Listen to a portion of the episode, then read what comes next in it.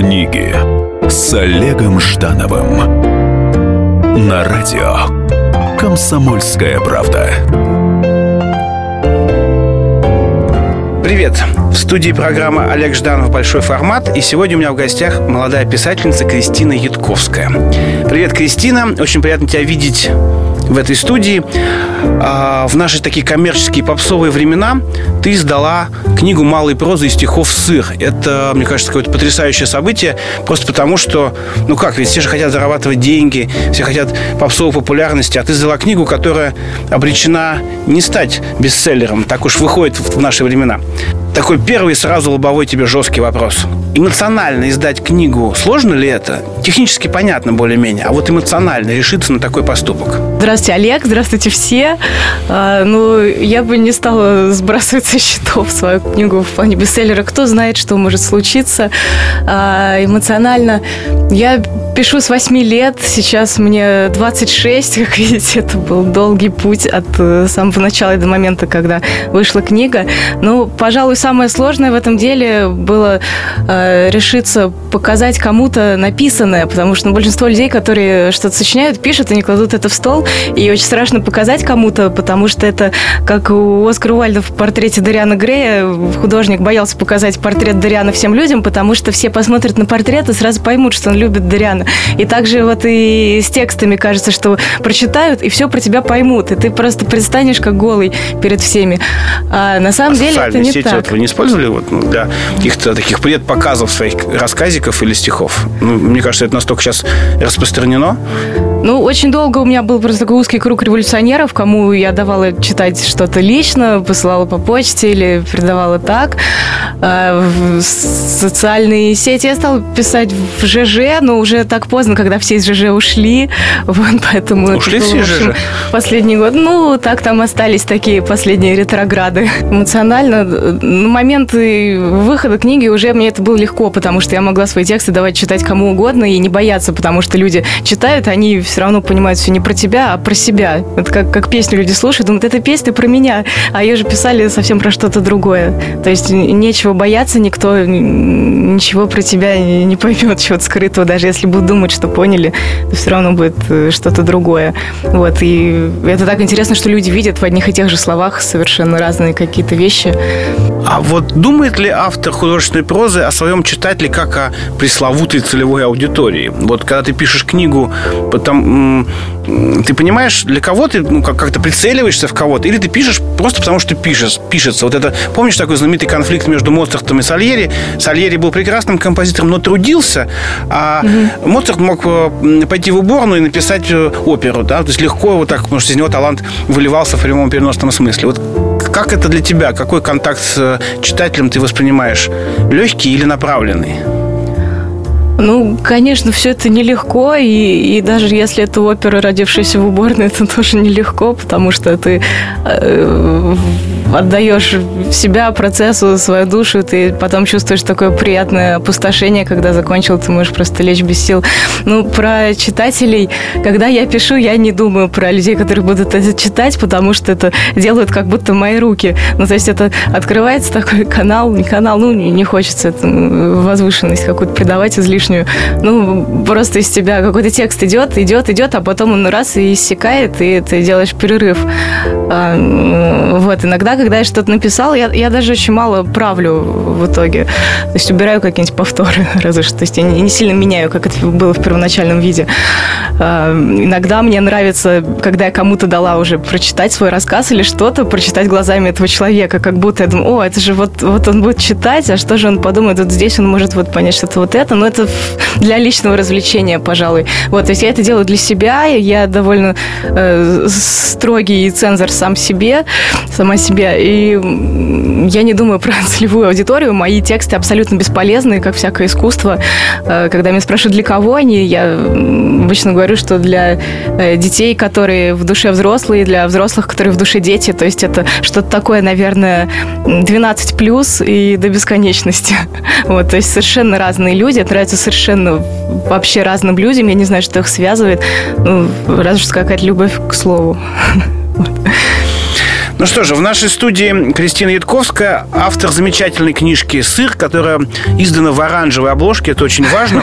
А, кстати, ведь многие э, Э, сыры э, выпускаются именно таких в оранжевых, да? Да, не будем называть марки сыров. Что это, обложка? Я даже не знаю, как это по отношению к сырам называется. Расскажи, в чем секрет и почему выбор твой пал на такой оранжевый цвет, практически как у брендовой цвет комсомольской правды. Да, здесь в студии микрофоны почти такие же, рыжие. Ну, вообще стоит сказать, что книга «Сыр», она не про сыр, то есть она не кулинарная, мне просто хотелось ее назвать каким-то простым, приятным словом, которое бы запоминалось и, и, и нравилось бы и мне, и было бы такое простое, короткое.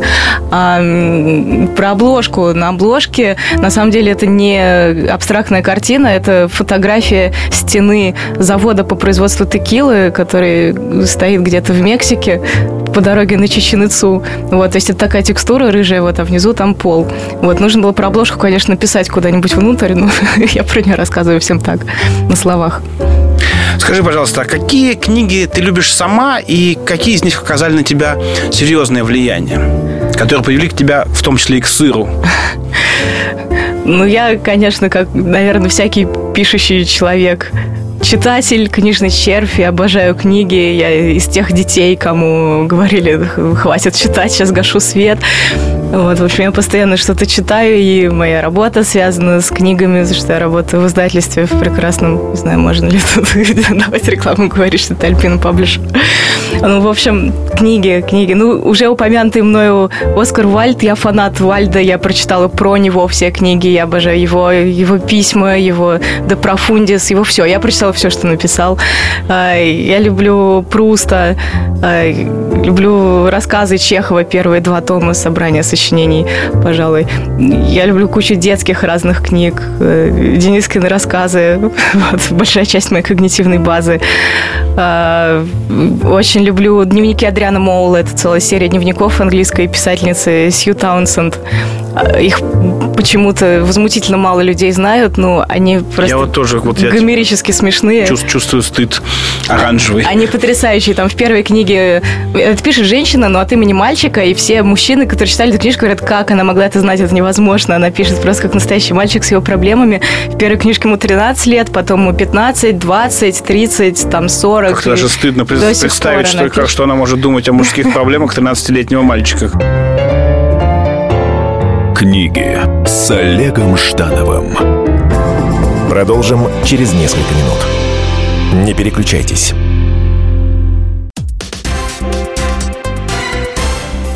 Все проблемы ему по колено. И по пояс любые критики. По плечу разговоры с теми, кто по локоть увяз в политике. Политика в России – это не только скучные речи и предсказуемые выборы. Политика в России – это еще и яркое шоу. Это и схватка не только идеологии платформ, но и характеров и личностей. И потому программа о политике должна быть бескомпромиссной и жесткой, потому что веду ее я, Александр Гришин, политический обозреватель «Комсомольской правды». Политическое шоу «Руки по локоть» с Александром Грижиным. Слушайте каждый вторник в 16.05 по московскому времени. Книги с Олегом Ждановым на радио «Комсомольская правда». Добрый день, меня зовут Олег Жданов. В эфире программа «Книги с Олегом Ждановым. Большой формат». А в гостях у меня сегодня Кристина Ядковская, замечательный автор книги «Сыр». Вот скажи мне, а много ли среди твоих эм, именно ровесниц, а не подруг, ну, то есть девушек вот 25-26-летнего возраста, любимый э, набор писателей, которых э, Оскар Уальд, Марсель Пруст, и Драгунский старший. Вот скажи мне, ты не чувствуешь, что это какое-то особое состояние э, выбора? состояние выбора, ну как-то это все само так складывается. Я еще вспомнила, хочу тоже отметить Жузе Сарамагу вот из последних лет, что меня поразила слепота. Я проглотила просто вот этот текст сплошной, почти без абзацев, потрясающе. Нобелевскую премию, по-моему, получил. Я не сравниваю с остальными людьми, не знаю, мне кажется, у людей, у всех набор любимых книг довольно разнородный. Вообще, даже такой сложный вопрос выбрать что-то одно любимое, например, там что-то возьмешь на необитаемый остров с собой. Даже я назвала только верхушку айсберга, так-то книг-то много. Скажи, пожалуйста, а вот э, ты можешь охарактеризовать, каково оно быть писателем? Какие чувства приходят с выходом книги и через сколько вот этот первый импульс «я писатель» угасает? Или не угасает? Ну, э, у меня было какое-то ощущение себя как писателя. Вот, наверное, где-то с детства я про себя думала, вот я хочу быть писателем и, и путешественником. То есть я не знала, кем я хочу быть, вообще кем работать, какую профессию, практически до последнего, до, до самых старших классов не могла определиться долго. Ты ведь философский факультет заканчивал? Да, да, это, философский это, факультет это МГУ. Еще более серьезный приговор, мне кажется, для, для молодой красивой девушки.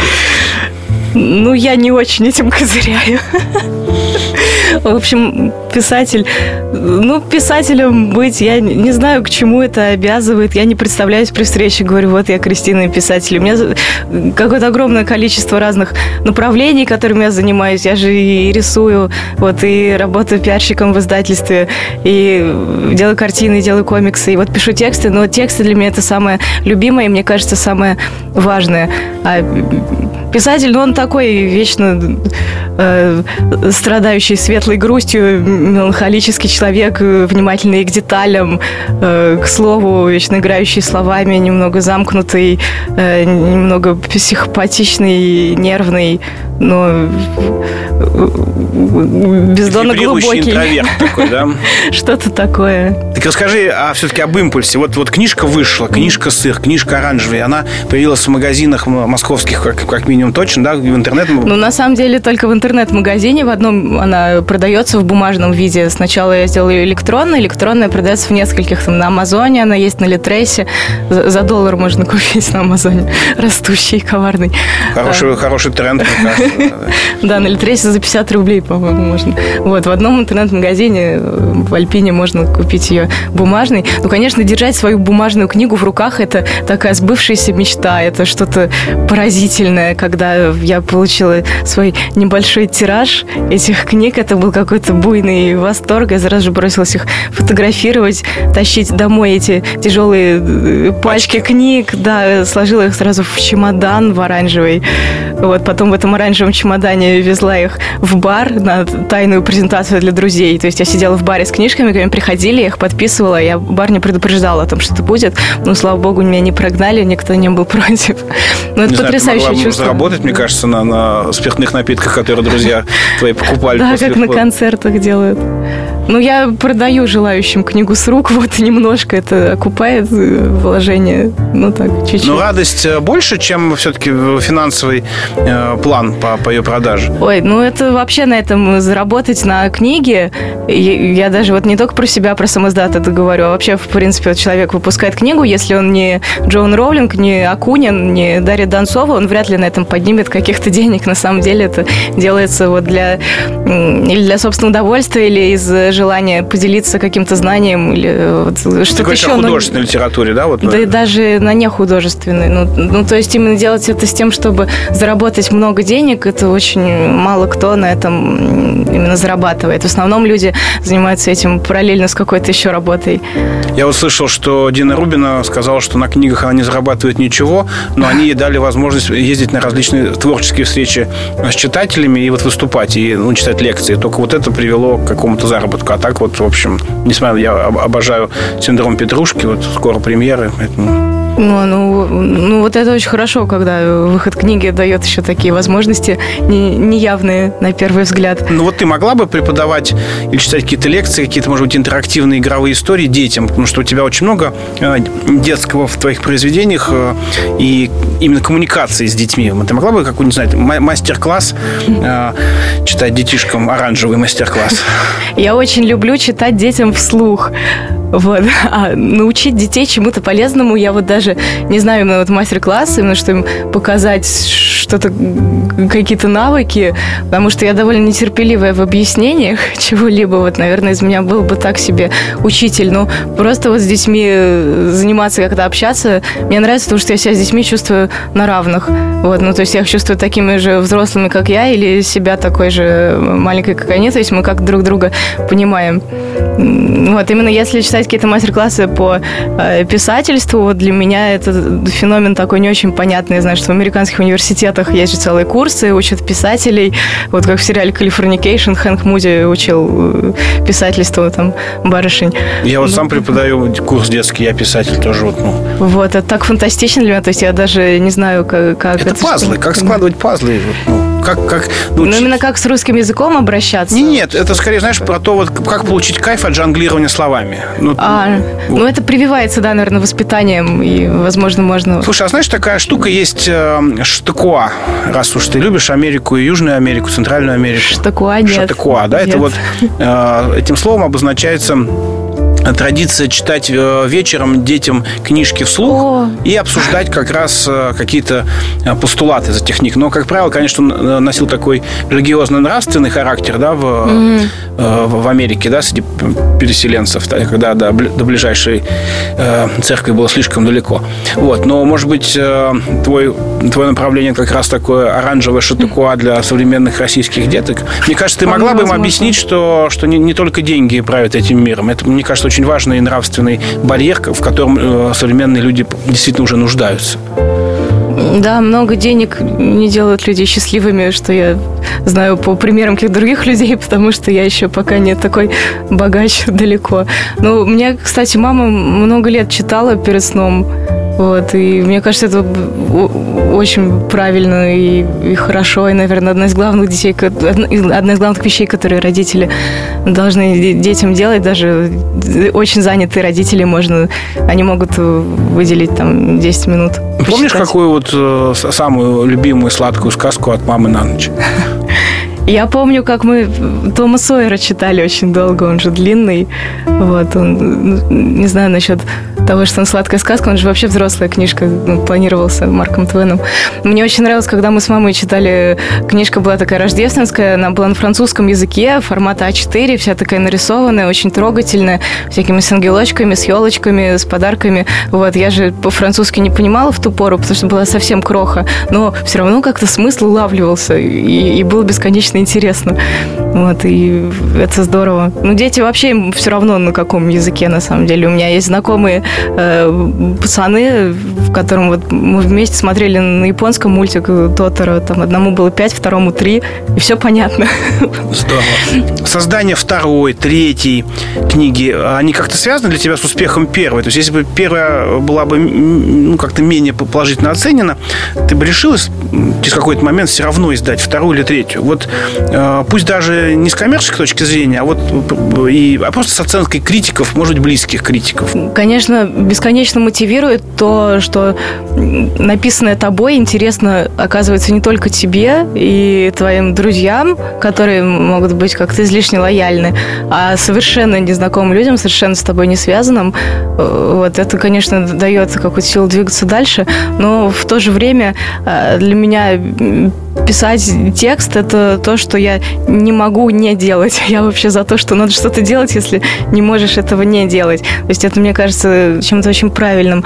Но материала было изначально намного больше, чем то, что вошло в первую книгу, поэтому на вторую там уже вполне, вполне себе есть. Вопрос только в том, что мне хочется как-то разделаться с оставшимся, оставшимся тиражом первой. Ну, к счастью, у меня большая часть разошлась, как неудивительно. Ну, выход второй второй же поможет э, продаже первой. Так всегда бывает, это всегда взаимосвязано. Ну, возможно. Ну, пока руки не доходят, конечно, хочется это все сделать.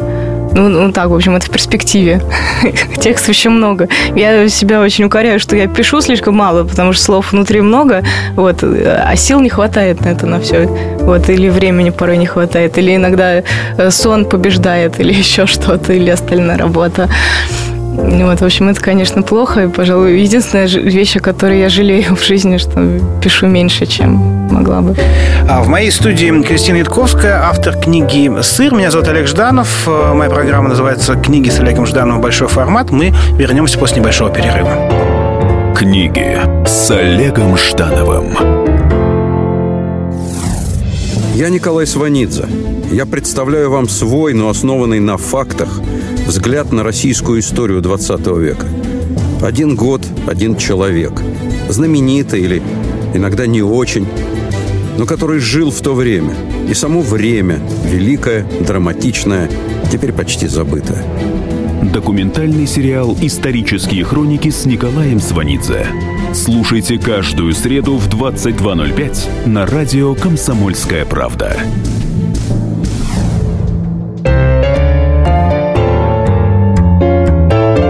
Книги с Олегом Ждановым на радио «Комсомольская правда». Привет, я Олег Жданов. В эфире программа «Книги с Олегом Ждановым. Большой формат». У меня в студии Кристина Ятковская. Мы болтаем о ее книге «Сыр» и вообще о том, что она про книжки думает как таковые. Скажи мне, а вот может ли книга в категории фикшн произвести серьезный резонанс вот в читательском сообществе, э, если она не издана крупным известным издательством и не имеет э, широкой рекламной кампании? Вообще вот, э, соответственно, и выкладки в крупных книжных магазинах. В общем, есть вот шанс в этом случае? Или для этого тебе нужно совершить какой-нибудь э, флешмоб там на одной из крупных площадей этого города? Ну, вообще так вот есть ощущение, что в книгоиздании постепенно, очень медленно, но все идет э, к тому, что self-publishing, сам издат, будет э, в обозримом будущем таким же серьезным направлением, как и обычное книгоиздание через э, издательство. Ну вот опять же соцсети, все вот, вот эти распространения в интернете, там краудсорсинг, заплати там за книгу сколько считаешь нужным, что-то такое. За этим, да, за этим будущее.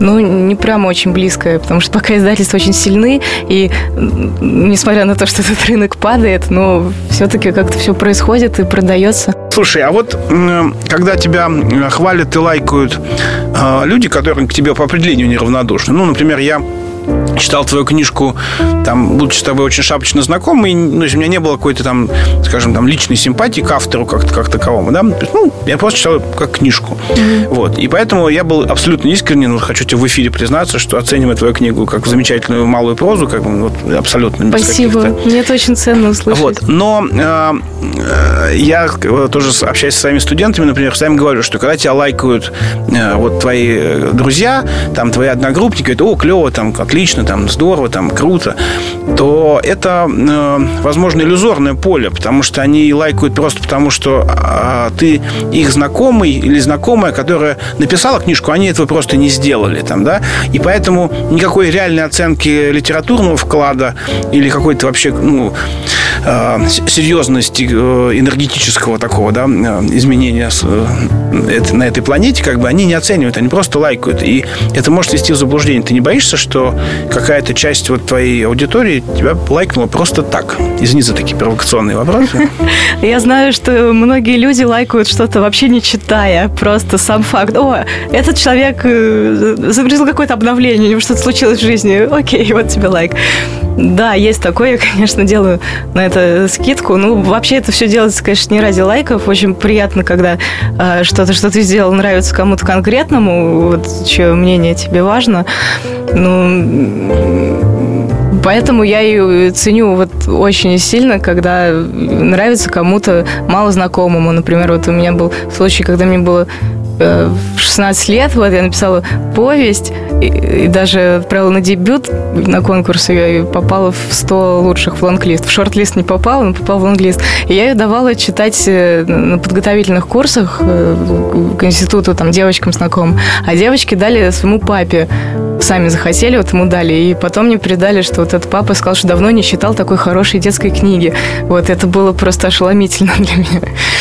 Вот, ну и такие вот случаются вещи. А сейчас, когда книжка вот бумажная стала продаваться в интернет-магазине, ее стали заказывать какие-то люди. Вот был самый первый заказ, я помню, мне позвонили коллеги, сказали, а ты знаешь, вот кто такая, там назвали имя, фамилию. Я говорю, нет, не знаю, а что там, какие-то проблемы с доставкой, там что-то происходит. Я думала, это кто-то там у меня по работе. Мне сказали, нет, вот она только что купила твою книжку, мы хотели тебя проверить. И оказалось действительно как, какая-то неизвестная женщина. Дай бог здоровья. Здорово, здорово. Есть ли у тебя ощущение потребности аудитории э, в той или иной книге? То есть, вот, допустим, как некий был такое словосочетание дурацкое «социальный заказ», кем-то непонятно оформленный. Вот ты, вот ты идешь по улице, понимаешь, что вот сейчас я напишу, сейчас нужно да, написать про то, как, я не знаю, как люди плохо относятся к голубям. Или как... Я, кстати, очень плохо отношусь к голубям. Да? Да, мне кажется, без голубей жизнь была бы э, приятнее. Да, даже если ты находишься на площади Сен-Марк в Венеции, там же другие голуби вроде бы. Нет? Голуби э, какие-то везде такие интернациональные. Мне кажется, они бывают несколько разномастные. Но вот в Венеции, к сожалению, еще не посчастливилось побывать. Мне бы хотелось когда-нибудь там зимой оказаться, как Бродский, в пустынной в такой. Ну, голуби, я боюсь просто их очень. Просто У меня есть знакомые, почему? в которых они врезались. Люди живы, но это страшно. Шок, э, шок того, что просто для Москвы голуби такие грязно-помощные да. Э, птицы, а в Венеции на площади Сент-Марка они начинают садиться тебе на голову, на руки, как бы они такие вроде какие-то чистенькие, там специально продаются пакетики, чтобы их кормить. И, в общем, ты не понимаешь, то ли ты на помойке, то ли ты в Венеции. И вот это такое для меня был, например, очень большой шок. Давай вернемся вот к, ощущению актуальности. Да, то, что ты, допустим, даже создавая книги по вот этому внутреннему э, порыву и позыву, э, и вроде бы так понятно, что они вот они, они такие детские, потому что ты разговариваешь с детьми как будто бы на одном языке. Но вот что сегодня, допустим, ребенку э, типа надо, вот про что нужно обязательно написать, чтобы он это понял, не упустил, там, да, то есть э, как-то прочувствовал. У тебя есть такое ощущение вот актуальности, опять же, да, не коммерческой, а именно актуальности вот ребенку сейчас это нужно сказать, объяснить, рассказать? Сложный вопрос. Детям в первую очередь, конечно, нужно э, классику читать, всякую Винни-Пуха, Мумий-троллей, там, Пеппи Длинный Чулок, э, всякое такое. Но именно на какие проблемы обратить внимание – в детях мне бы хотелось, чтобы взрослые развивали какую-то наблюдательность и э, стремление к чему-то настоящему. В современных детях они же э, все бедняги вот сидят там э, в гаджетах родительских играют, вот меньше бегают по улицам, прыгают в классике, играют в прятки, вот, чтобы ну, хочется, чтобы они дышали воздухом, гуляли во дворе. Ну, мне сложно сказать, у меня своих детей пока нет. И про, про актуальность книжек я сейчас наблюдаю в основном, когда уже постфактум какая-то книга вышла, особенно вот в нонфикшене жизни что-то, и, и, и вдруг вот прямо все взрывается, все ее сметают, обсуждают, покупают, и понимаешь, что вот эта книга прямо очень вовремя вышла, это прямо вот то, что было необходимо. Не знаю, могу какие-нибудь конкретные книги. Слушай, ну не, ну вот, допустим, э, многие критики говорили о том, что «Война и мир», она вышла очень вовремя, там, так или иначе, что это был как раз э, такой, такой момент, когда наследие э, Отечественной войны должно было и, и роль и в культуре, и в жизни, в неком философском, в самоидентификации даже, да, русского народа должно было быть переосмыслено. Поэтому «Война и мир» бестселлер именно по духовной готовности аудитории ее прочесть есть. Может быть, вот, ну, все-таки, мне кажется, с детьми тоже очень важно. Я помню своего пионерского детства, что, опять же, вот э, книги э, вроде как «Кортик», «Бронзовая птица», они прям попадали mm-hmm. прям очень точно. И я, я в свое время плакал там над голубой чашкой э, там Гайдара, да, да, потому что это вот было вот, очень нужное такое сакральное детское переживание, такое, да, вот, mm-hmm. пониманием того, что ну, бывают серьезные вещи, там, такие как война. Наверное, современным детям тоже что-то очень важно там, да, вовремя сказать. Я, я, я, у меня-то вот сын есть, я, опять же, об этом всегда очень думаю, что да, вовремя сказать о том, что... Ну, возможно, детям-то во все времена и взрослым э, нужно говорить одно и то же, но в какой-то будет форме нужно, чтобы это было хорошо написано, чтобы это было там не как-то не свысока, не как-то что, чтобы это было близко. Ну, такие вещи встречаются, редко случаются. Ну, ну, как Гарри Поттер тот же самый, можно его, конечно, ругать, но на, на нем выросло поколение уже, можно сказать. Вот, все его читали, и действительно, это хорошая литература. Или вот мне недавно попалась трилогия такая прям вот мне кажется, отличное подростковое э, чтение «Дом в котором», который там несколько лет назад нашумел, я ничего про него не слышала, вот мне дали почитать недавно. Оно жестче, чем «Гарри Поттер», вот, потому что оно про э, дом, в котором живут дети-инвалиды, но это не подчеркивается никак, то есть это так довольно неявно, что они там ездят на колясках, вот, или там кто-то слепой, кто-то без рук, а кто-то что-то. Везде одни и те же истины пытаются люди донести до детей, там, о дружбе, о любви, там, о войне, о предательстве. Ну, ну то есть какие-то такие глобальные вещи, они же всегда одни и те же. И всем поколениям нужно про это что-то понимать. В случае с Толстым я очень люблю Толстого. И «Войну и мир» я прочитала в свое время прям с удовольствием за месяц. Все четыре тома проглотила, мне очень нравилось. Он просто на все времена, ну, что тут он гений. Вот хорошо, что он был вот в своем времени. Также часто бывает, когда какая-то хорошая книга, она слишком рано случилась. Ну, или там картина или что-то, неважно, какое-то произведение искусства. Вот, а тут это все случилось вовремя и до сих пор актуально. Вот Анна Каренина, например. Ну, это же вообще навсегда. Пока мы изменяем, да. В моей студии Кристина Ятковская, автор книги «Сыр». Мы э, беседуем с ней о литературе вообще, о литературе для детей, о литературе художественной. А мы прервемся на небольшой э, перерыв и снова окажемся в нашей студии. Книги с Олегом Ждановым. Если всех экономистов выстроить в одну линию, они все равно будут показывать в разные стороны. Верное направление знает доктор экономических наук Михаил Делягин. Только он знает, кто такой Доу Джонс, где у него индекс, как его колебания влияют на мировую экономику и какое отношение он имеет к пиратам Карибского моря. Наш экономист расскажет об этом простым и понятным языком в программе «Час Делягина». Слушайте на радио «Комсомольская правда» по понедельникам в 17.05 по московскому времени. Книги с Олегом Ждановым на радио «Комсомольская правда».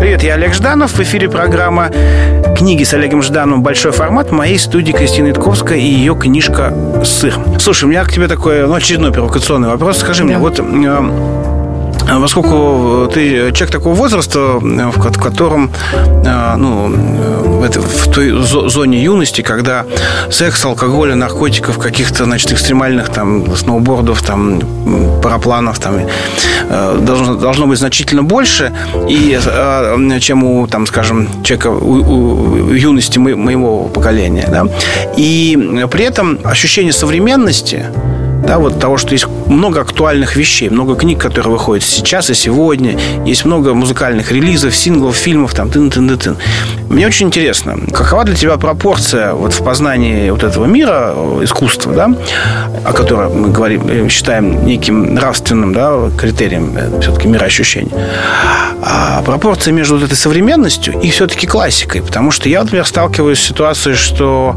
э, у меня студентка мне жаловалась, что не может читать вот ну, бедную Лизу. Вот для нее непонятно, зачем это сейчас нужно. Там, да? А ты же молодой, ты же хочешь э, современность ощущать вот, да, здесь и сейчас. То есть при, при всем уважении к классике. Вот как правильно построить эту пропорцию? Там, да, что научить классике, которая нужна и важна, и при mm-hmm. этом не упустить вот этого современного. Духа времени. Да? Про пропорцию классики и духа времени это, конечно, сложный такой важный вопрос, потому что ну, вот в школьной программе то, что мы проходим, которое не так сильно меняется за десятилетия. Вообще даже. она не поменялась, я честно скажу. Как, как, как, как профессор факультета журналистики, никак не поменял.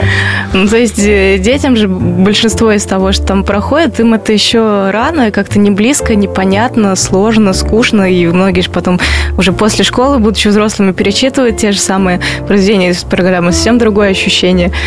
И при этом вот с годами понимаешь, что а почему там не, не читали, например, Набокова там, или там еще кого-нибудь, не знаю. Ну, в общем, составление программы школьной, чему обучать детей, это, это такая ответственность на этих людях, которые это делают. Конечно, перекос в любую сторону это очень плохо. Плохо э, остаться в классике, в классике полностью и быть такой э, тургеневской девушкой, которая живет абсолютно в книжном мире, и потом она столкнется с суровой реальностью, будет очень плохо. И в то же время читать, например, там только Сорокина, ну это же ну, не то, что дураком можно стать, это он, он очень крутой писатель, бесконечно восхищаюсь, но нужно там что-то еще. Нет, ладно, Сорокин плохой пример, у него же есть прям такая бунинская вещь, роман-роман. А, ну, например, читать там только какие-то выходящие новиночки, которые вот на самой такой видной выкладке стоят где-нибудь в книжном магазине. Ну, конечно, нужно и то, и то. Вот, как это все ранжировать? Ну, сначала это как-то родителями должно прививаться, потому что человек сам там вырастает, делает свой выбор. Я стараюсь чередовать э, для себя фикшн и нон-фикшн. Вот я, когда читаю только нон-фикшн подряд книги, я по работе очень много читаю нон-фикшн. Э, вот э, что-то что-то приходит, конечно, какие-то знания, какие-то потрясения, ну, что-то уходит какая-то вот часть души, и нужно ее восполнять вот именно какой-то хорошей художественной литературой. Вот, ну и тут как раз получается, что, скорее всего, нонфикшн это что-то новенькое, а художественная литература какая-нибудь... Вечная. Такая давняя. Ну, Слушай, ну вот, ну, ну, вот такой приведем, поставим тебя в ситуацию тупого примера, да, что тебе звонит подруга или пишет там в социальной сети, говорит, слушай, Кристина, вот что-то как-то мне вот э, тоскливо, и хочется какой-то хороший, да, э, ну, мы говорим и о, о языке, и о тоне, о настрое, mm-hmm. какую-то хорошую книгу, э, ну, ограничимся все-таки фикшеном, да, в этом mm-hmm. смысле. Вот. И что бы ты посоветовал, там, давай как бы сделаем некий рейтинг из трех книг, которые э, оптимистично человека, ну, не то, что прям вытянут из депрессии, а просто, ну, поддержат немножко, да. Угу, угу. То есть что-то такое, что светлое чувство на душе оставляет Да-да-да. после прочтения. Ну, я очень люблю, наверное, это не, не прям уж очень такое светло оптимистичное, но Джонатан Сафран Фойер, один из любимых моих авторов, у него есть две книжки «Полная иллюминация» и «Жутко громко, запредельно близко». Вот, по ним обеим сняты фильмы, но фильмы не надо смотреть, их вот надо читать как раз. Они потрясающие, я их вот особенно жутко громко. Э, там есть, конечно, моменты, на которых человек будет плакать, но потом Потом это тоже очищение, такое... хорошее эмоции. Да, это будет хорошее очищение, это будет не такое горестно неприятное. Вот, и полная иллюминация тоже, которая в оригинале «И все осветилось» называется. А, так я сейчас мысленно перебираю свои книжные шкафы, чтобы такого хорошего. Я девочкам очень люблю советовать читать, почему мало тоже кто знает, оно такое, ну, не детское, не совсем детское. В общем, серия книг про институток, про дореволюционную Россию, там Лидия Чарская какая-нибудь. Ну, Чарская тоже бесконечно грустная, черт побери. У меня все какое-то не очень веселое. А, ну вот Адриану Молу, того же самого, его вот просто можно читать, чтобы смеяться вслух, даже если ты один в комнате, все равно будешь смеяться вслух. Вот, и человеку, которому нужно как-то выйти из депрессии, ему нужно что-то смешное читать. Ну, там какого-нибудь Джерома, Кейт Джерома, английский юмор, там, рассказы его про то, как они с друзьями куда-нибудь ездили на велосипедах в Германию. Дорогие слушатели, только что мы проделали с вами практически медицинский эксперимент. Мы сказали, как хорошо составить правильную пропорцию между современной такой прозой и классикой.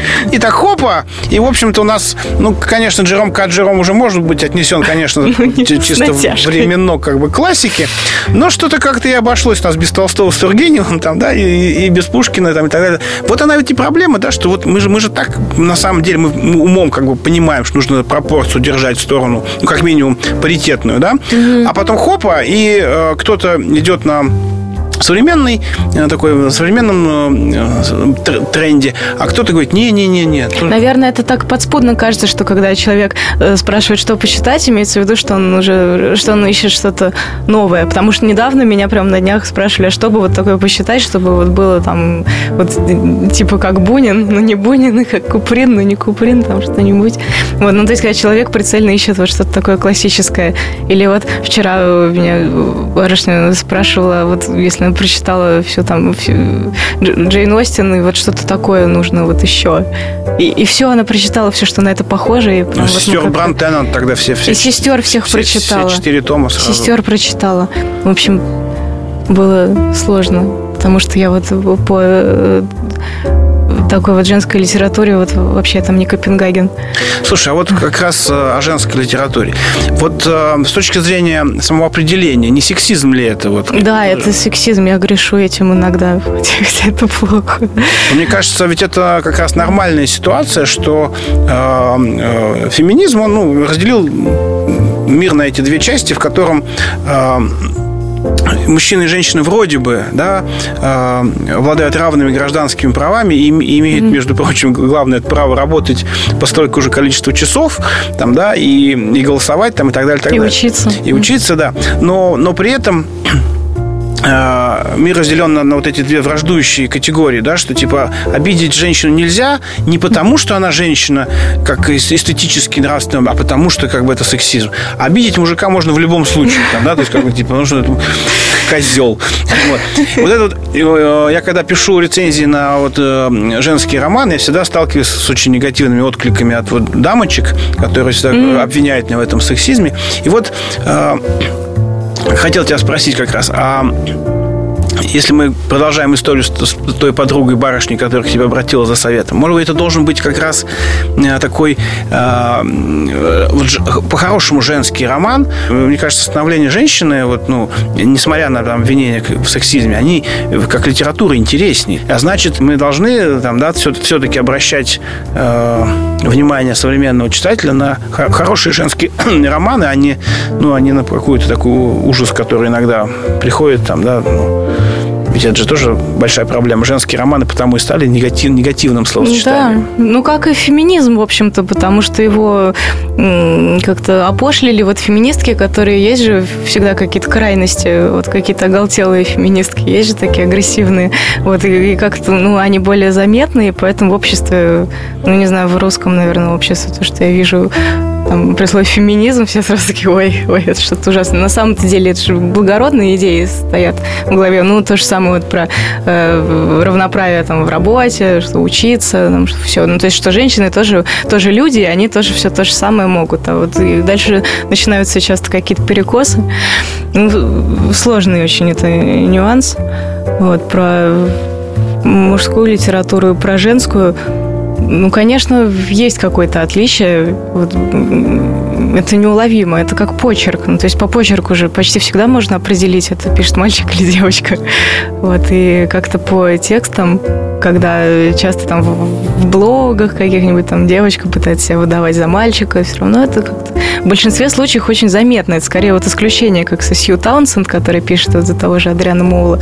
Вот, и это вызывает восхищение, как человеку так удается. Книги с Олегом Ждановым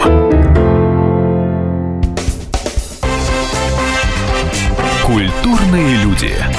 Ведущий Антон Арасланов – самый приятный человек в редакции. Он настолько располагает к себе, что ему не отказывают в интервью даже те, кто принципиально не общается с прессой. Друзья, я приглашаю вас поучаствовать в обсуждении самых разнообразных культурных тем.